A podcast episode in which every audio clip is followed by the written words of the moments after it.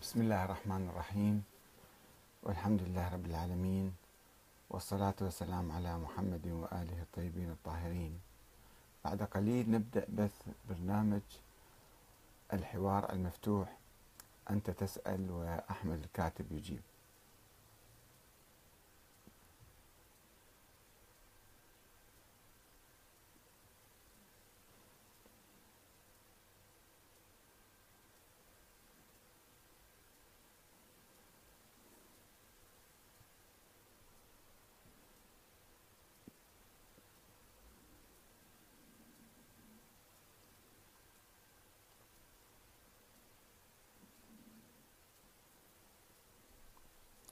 بسم الله الرحمن الرحيم. والحمد لله رب العالمين والصلاة والسلام على محمد وآله الطيبين الطاهرين. والسلام عليكم أيها الأخوة الكرام ورحمة الله وبركاته. ومرحبا بكم في برنامج الحوار المفتوح أنت تسأل وأحمد الكاتب يجيب. صوت ضعيف.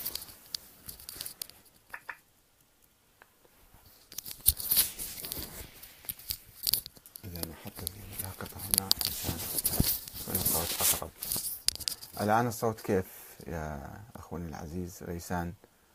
إذا الصوت واضح اكتب لي واحد حتى أشوف آه، أين هي العلة؟ وأين هو السبب؟ هل الصوت واضح يا أخ ريسان؟ شيخنا ريسان شيخ العزيز. طيب شكرا جزيلا.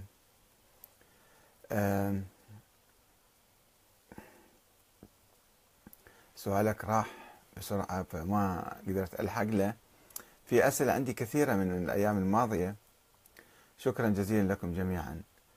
آه، الأخ حيدر هلال يقول أنا أسأل لماذا لم يلتزم من جاء بعد النبي بسنته بترك الأمر شورى حسب ما تقول إنها شورى؟ آم، يا أستاذنا العزيز يا أخ حيدر. آه، يعني إحنا عندما نريد أن نبحث فكرة حتى نستفيد منها مرة نبحث أنه بالتاريخ ماذا حدث في التاريخ ولماذا لم يحدث كذا ولماذا حدث كذا. هذا في الحقيقة ما يهمنا كثير يهمنا أنه الآن إحنا أمام مفترق طريق إما أن نقبل بالحكومات العسكرية أو بالحكومات الملكية العسكرية أو بالفوضى أو بالشورى ما عندنا حل آخر. هل يوجد لدينا, الآن ومنذ مئات السنين إمام معصوم معين من قبل الله تعالى؟ ما موجود عندنا هذا الشيء.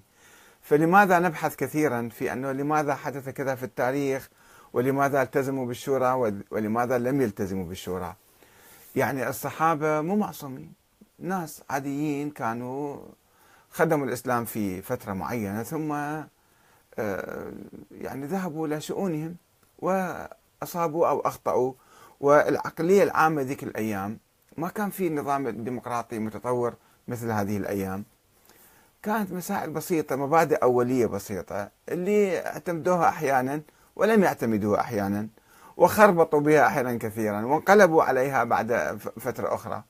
فالتجارب السابقة سواء يعني إحنا هي مو مقدسة مو دين ما سوت لنا دين. ولو بعض الناس يعتقدون تجربة الصحابة هي تجربة مقدسة ويجب أن نسير على ضوئها مثل حزب التحرير مثلا. ولكن إحنا نريد نقتبس نظرية اللي تفيدنا اليوم أن الحكم يكون للشعب والشعب هو يقرر مصيره والشعب هو الذي يحاسب الحكام ينتخبهم ويغيرهم ويراقبهم ويعطيهم صلاحيات محددة أو يسلب الصلاحيات من عندهم. أما أن يجي واحد يستند على نظريات وفرضيات عديدة حتى يقول أنا معين من قبل الله تعالى وعندي صلاحية النبي الأكرم محمد صلى الله عليه وسلم وصلاحية الأئمة المعصومين وأحكمكم بصورة مطلقة كما يقول بعض الفقهاء مثلا الشيعة أو الخلفاء نظرية الخلفاء عند السنة.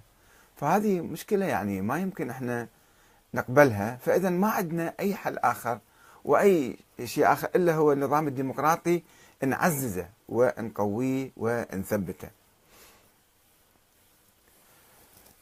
آه يعني هم ما التزموا ما يعرفون أخطأوا مو بالضرورة مو معصومين قلت لك. يعني ناس عاديين كانوا.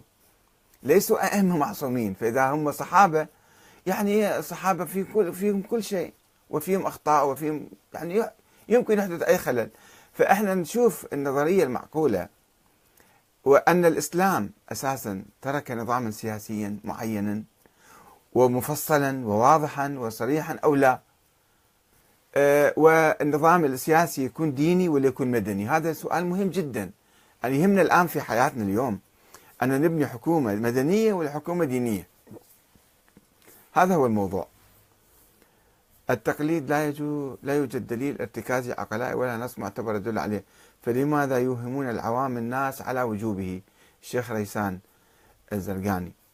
أه يعني هذا ما يعني هو العلماء يقولون أه إما إنسان يقلد أو يجتهد أو يحتاط. واساسا يقولون لا تقليد في التقليد. يعني الإنسان لازم يبحث بعقله يشوف التقليد زين لو مو زين جائز لو مو جائز أو حرام. الأخ أحمد الحسناوي يقول سؤالي إذا كان الناس بحاجة إلى أئمة معصومين ومنصبين من الله فلماذا لم يكن هؤلاء من أولاد النبي؟ النبي ما عنده أولاد حتى يحط آه، واحد من عندهم. اللي قالوا إحنا أولاد فاطمة أولاد علي وفاطمة الفاطميين.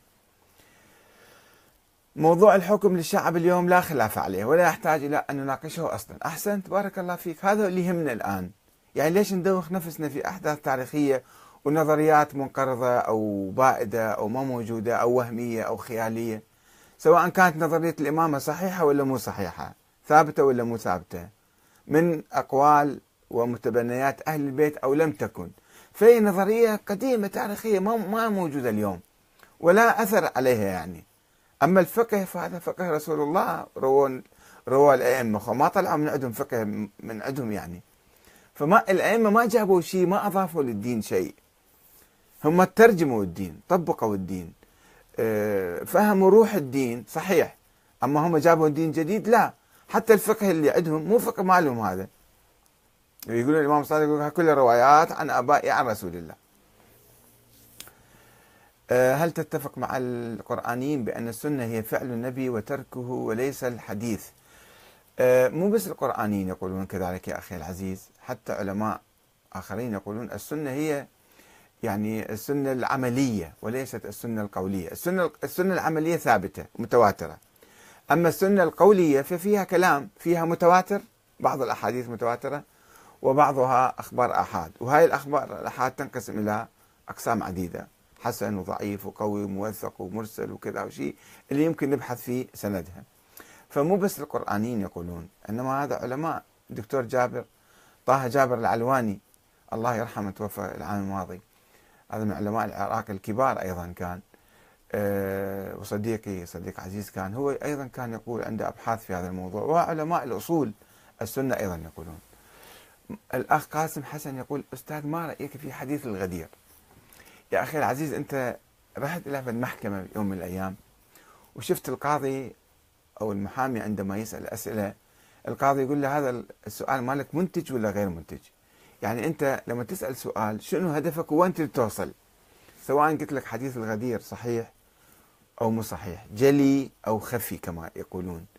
فالنتيجة ما هي؟